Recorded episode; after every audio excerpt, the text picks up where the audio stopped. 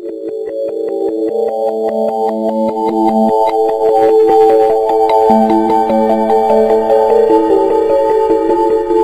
दोस्तों।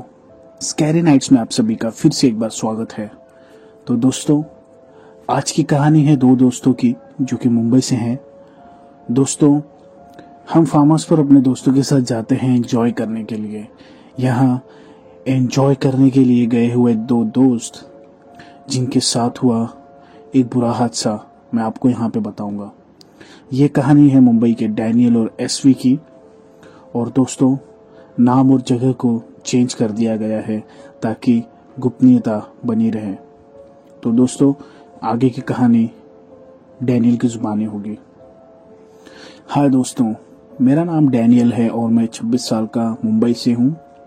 दोस्तों, नई जगह पर जाने का एक्साइटमेंट तो हर किसी को होता है। मैं भी उन्हीं में से एक हूँ। दोस्तों, मैं वीलॉग्स बनाकर यूट्यूब पर वीडियोस अपलोड किया करता था।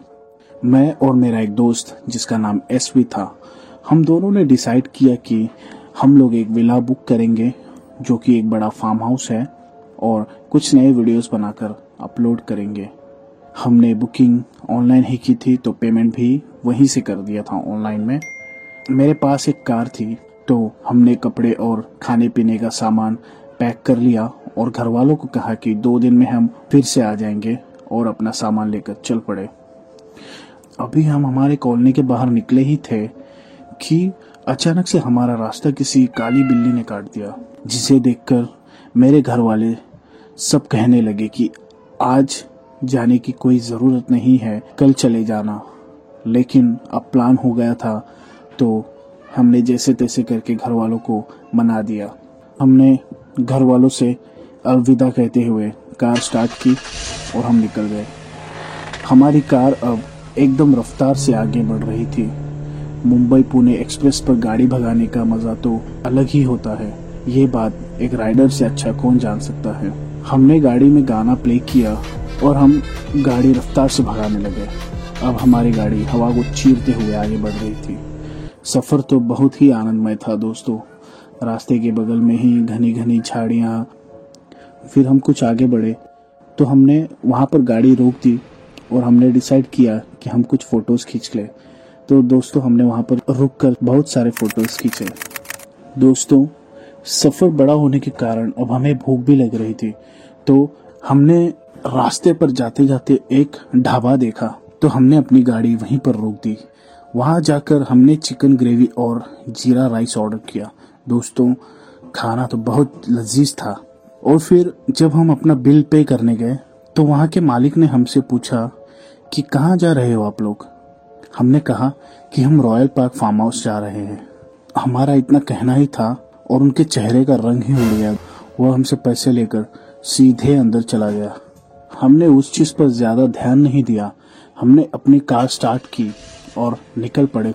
करीब तीन से चार घंटों बाद हम करीब शाम पाँच बजे तक फार्म हाउस पर पहुँच गए और हमने अपनी गाड़ी वहाँ के पार्किंग लॉट पर पार्क कर दी।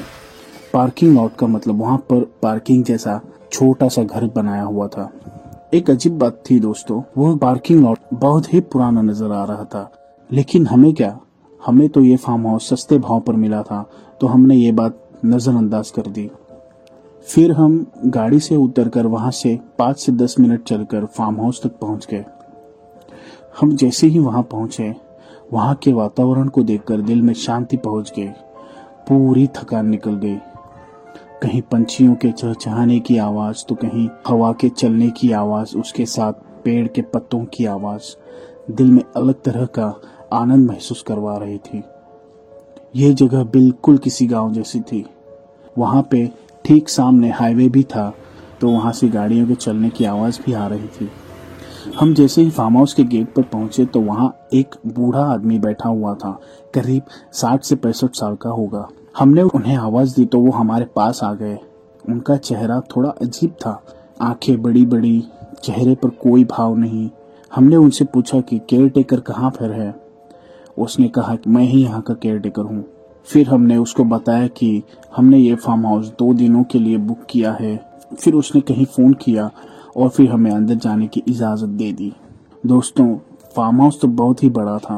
अंदर बड़े बड़े बगीचे थे, जहाँ पर चिड़िया चहचहा रही थी। कहीं गिलहरियाँ पेड़ों पर भाग रही थी। फिर हम जैसे ही और आगे गए तो वहाँ पर बहुत बड़ा स्विमिंग पूल भी था, जिसमें एक बड़ी सीढ़ी लगी हुई थी, जिसके ज़रिए हम पानी में उतर और चढ़ सकते थे। मैं और एसवी काफ़ी थक चुके थे तो हमने अंदर जाकर आराम करने का फैसला किया और सोचा कि रात में हम यहाँ पर गाड़ी लेकर कहीं घूमने के लिए निकलेंगे और कुछ रोमांचक करेंगे। अभी हमारी आँख लगकर कुछ दो घंटे ही हुए होंगे कि तभी अचानक से किसी ने डोरबेल बजाई और हमारी आँख खुल गई। मैंने जैसे ही दरवाज़ा खोला तो वहाँ एक औरत थी, जिसकी उम्र लगभग 40 से 45 तक की होगी। रंग गोरा, मैं उसे कुछ पल के लिए देखता ही रह गया। फिर उसने मुझे कहा कि कुछ खाना खाना हो तो आप लोग बता सकते हो, मैं बना कर ला दूँगी। आप लोग जब तक यहाँ पर हो, तब तक मैं ही आपके लिए खाना बनाया करूँगी। मैंने हाँ कहते हुए दरवाज़ा बंद कर दिया और मैं फिर से सोने के लिए चला गया। फिर हमारी नींद कुछ शाम आठ बजे खुल गई और हमने बाहर जाकर थोड़ा घूम कर आने का फैसला किया। हमने कार पार्किंग से निकाली और हम हाईवे पर निकल गए। हमने देखा कि वहाँ पर बहुत शांति थी फिर हम थोड़ा आगे गए ही थे कि हमें वही फार्म हाउस वाला केयरटेकर दिखाई दिया। तो हमने गाड़ी रोककर उसे कहा कि, अंकल, कहाँ से आ रहे हो? उसने जवाब दिया कि, मैं भाजी तरकारी लेकर आ रहा हूँ। फिर हमने कहा कि, अंकल, हमारी गाड़ी में आ जाइए, आपको हम छोड़ देंगे, हम भी अभी आगे से घूमकर जल्दी ही आ जाएँगे। फिर उसने ना कहकर वहाँ से चला गया। अजीब बात थी कि उन अंकल के मुँह पर कोई भाव नहीं था। यह बात फिर से खटक रही थी, लेकिन हमने इस बात को नजरअंदाज कर दिया।